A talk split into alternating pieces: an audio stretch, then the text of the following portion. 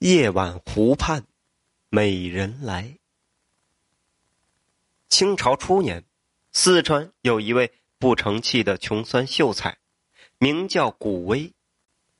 他在接连几次科考都失利之后，逐断了功名之心，成日里是吟诗作画，饮酒弹琴，风花雪月。老爹苦口婆心，再三劝儿子找个务实的差事，好歹也能混些糊口的碎银。无奈这古威是无拘无束惯了，脖子上套不得枷锁。老娘瞅着儿子如此不争气，偷偷的把眼泪往肚子里咽。时间长了，古威自觉的在家吃闲饭也脸红，于是抽空画了一副七鱼戏联。趁着本村王员外的老娘70大寿之际，郑重其事的送上门。王员外见画画画的不俗，心头大喜，当即吩咐管家取些许碎银子来打赏古威。古威嘻嘻一笑，哈哈，王员外，打赏的银子你且收回。王员外一愣，古威，白花花的银子你不稀罕？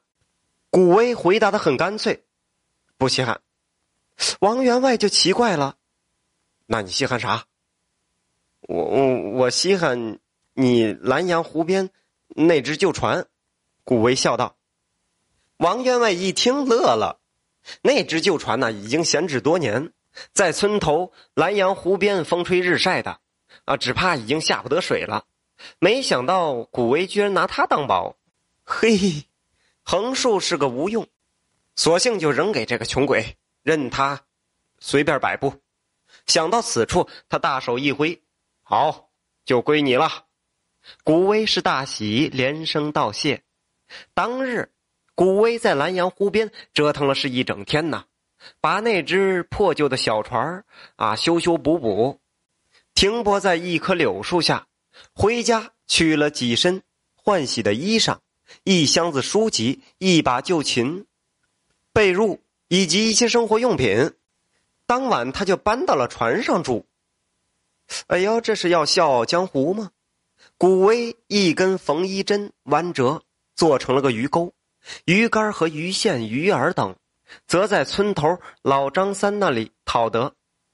整治好渔具后，饥肠辘辘的他迫不及待地撒下鱼饵，手执鱼竿，在清冷的月光下做起了愿者上钩的姜太公。不大会儿功夫，钓得两条瘦小的鱼儿。古威急不可耐地在湖边支起了土瓦罐，熬了一锅香喷喷的鱼汤。老张三怀揣着一包猪头肉，手捧着一壶老酒，恰好也赶来了。臭味相投的两个人坐在树下，是一边喝酒一边胡吹海侃。这个张老三是个什么人物啊？话说这个张老三也是个游手好闲的老光棍，胸中无点墨，整天间是混迹于乡间赌场。他手续走运的时候啊，赢了钱，时常请古威是饮酒喝茶。古威颇念他的好。张老三说，王员外的老娘得了你的画，喜欢得很呐。啊，是吗？古威漫不经心。张老三说，王员外家有个佛堂，他老娘下人把你画的画送去装裱，说是日后啊要放在佛堂里。古威是一脸喜道，哦，随他老人家放在哪里吧，我如今得了这条小船，也算是从此有个安身立命之处了。张老三道，如此也好，日后我找你喝酒也方便。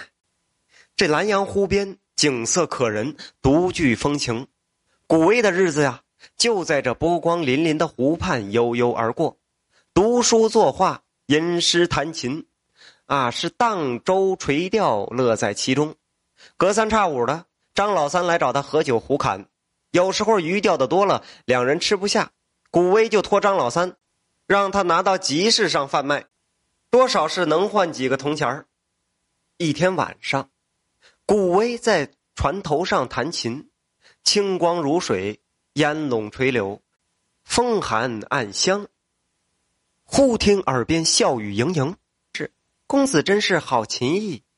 古为循声望去，只见一窈窕身影正向自己款款而来，原来是一个容光绝美、秋波流慧的女子，身着白衣，她的肌肤如雪，宛若天人，是一笑倾城。古为几时见过如此佳丽呀，一下子就呆住了，看傻眼了。那女子又是咯咯一笑，公子可否让小女子弹奏一曲？顾为面红耳赤，手足无措。请姑娘上船。那女子落落大方的登船，端坐在顾为面前，葱样雪白修长的食指轻轻抚在琴面上，柔声道：公子，小女子献丑了。琴声初起，仿若山泉初见，古幽清越。古为心道，这究竟是什么奇妙无比的曲子，我居然从未耳闻。一曲弹罢，女子缓缓起身说道：公子多有叨扰，小女子告辞。古为现在已经看傻眼了，他呆呆的望着她转身下船，仪态万方的消失在朦胧夜色之中。当晚，那女子的面容身姿在她的梦里是如诗如画。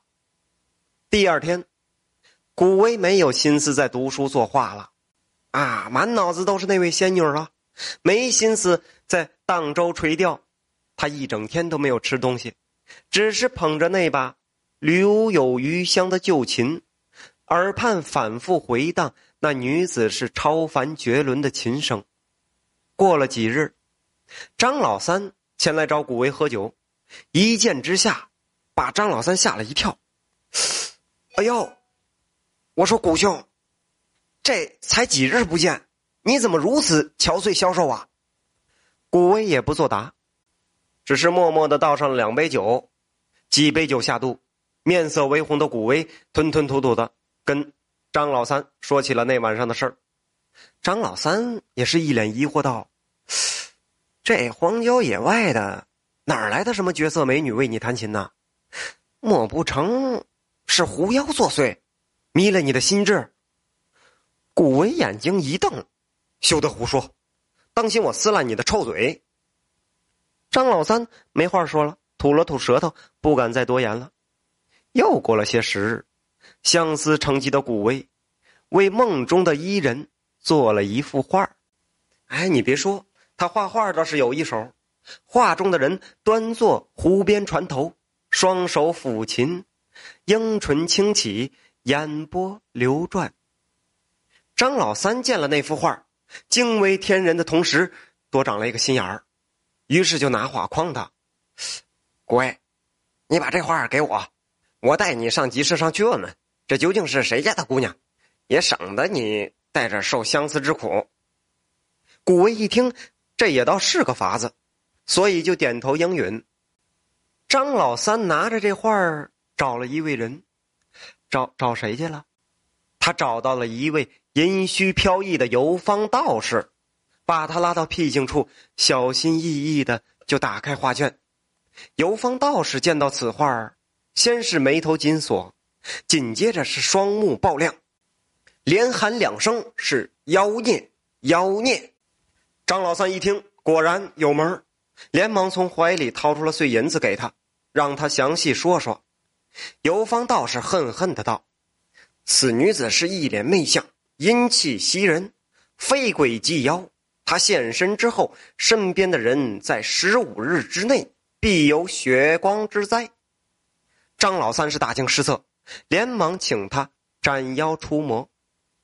游方道士就说道：这个容易，你只需要将鹅血泼在其头上，竟可令他现出原形，然后将老酒倒在原形身上，必能致其死命。张老三就问了，说这个我怎么知道这妖孽几时现身呢？游方道士闭上眼睛，轻轻掐指一算，就在今晚的3更时分，方向西南。西南方向，西南方向不就是古威所在的方向吗？张老三心头咯噔一下，连声称谢。之后啊，他在集市上买了一包新鲜的鹅血，一壶老酒，心事重重的回到了古威的船上。晚上，张老三和古威在船上对饮。3更时分，画中的女子果然准时的出现在了湖边。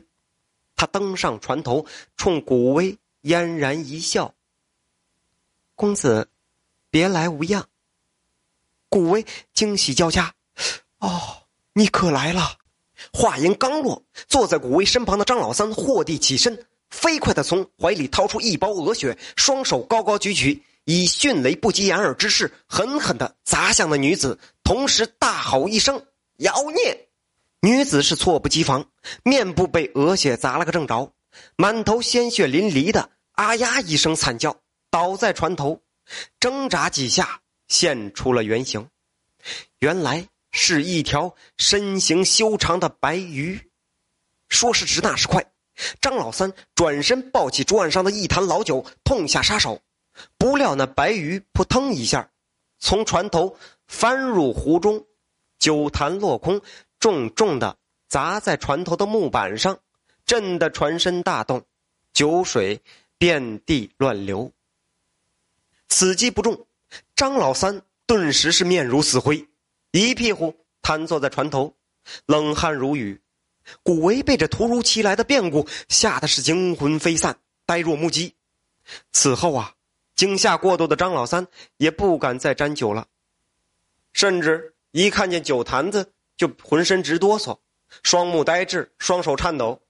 不过呀，值得称道的是，自从不沾酒之后，张老三就跟变了个人似的，不但戒了毒瘾，还含辛茹苦的把自己家荒了有20多年的地重新开辟出来啊，种上各种果蔬，打理的是井井有条，家里又养起了小鸡儿小猪。哎，这日子总算过得有个人样了。古威呢，古威则是大病一场，差点死在那只小船上，幸得其父母发现的及时，请来郎中是精心调治，终于捡回了一条小命。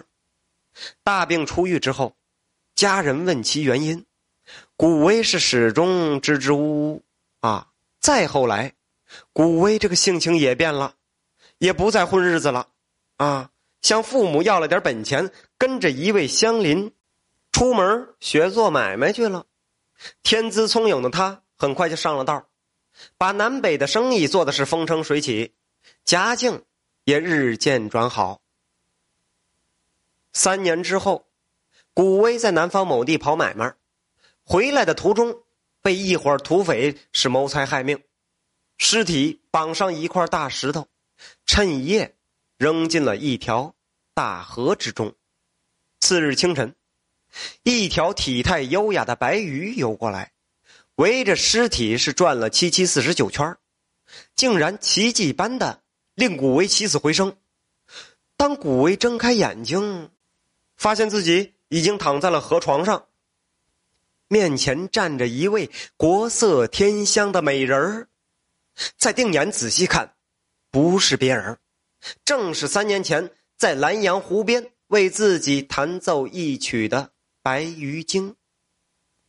还不等古威说话呢，白鱼精就自报家门：“公子，当年你曾经画了一幅栩栩如生的七鱼戏联送与王员外，我就是其中的一条白鱼，皆因王员外的老娘将此画置于家中佛堂，成天烧香祈祷，磕头念经，使我渐渐拥有法力。一天晚上，我偷偷从画上溜下来，想要报答于你，于是来到南阳湖边，为你弹奏天上神曲。数日之后，我再次来到湖畔，想要对你表明自己的身份时，却突然遭遇你朋友张老三的暗算，幸亏我躲得及时，才饶幸保住了性命。”哦，原来如此。古威是如梦初醒，白鱼精又继续说道：“因为被张老三破了法术，我没办法再回到画上，只得到水界生活。半年前，我辗转来此地安家，不曾想今日遇见了你。”顾威是叹息一声，谢道：“我前往南方做买卖，路途遇到了劫匪，谋财害命，沉尸河底，是多亏了遇见你呀。”白鱼精莞尔一笑：“公子不必多礼，我本是你画笔下一条白鱼，是你给了我生命，我理应报答于你。”“敢问姑娘芳名？”“白玉镜。”“公子请稍等便可。”白玉镜说完，转身就走出石室。当他返回室内的时候，双手端着一个墨绿色的玉碗，碗中是清水悠悠。白玉镜把玉碗置于木桌之上，笑吟吟地从头上拔下一只凤头钗，插进水中，是轻轻地搅动了七下。只见碗中的清水极有规律地晃动着，之后渐渐平静，化作一面清晰无比的水镜。镜中慢慢出现了古威最熟悉的蓝阳湖，接着出现一个农家小院，一名白发苍苍的老翁坐在院中的藤椅上，和老伴拉着家常。水镜之外的古威激动地说不出话来，那不是自己的父母吗？接着，一个身材消瘦的中年男子挑着两捆干柴，满头大汗地走进院内。古威的父母连忙上前迎接。“张老三！”古威喜道，“多亏他替我照顾二老。”白玉镜走上前，紧紧握住古威的右手道：“公子千万不要松手。”古威一言从事，只觉得身体陡然轻飘如絮，脚下是一阵疾风大作，他和白玉镜御风飞行，径直飞向水镜之中，飞向古威熟悉的农家小院。一个普普通通的农家小院，从此是温情洋溢，其乐融融。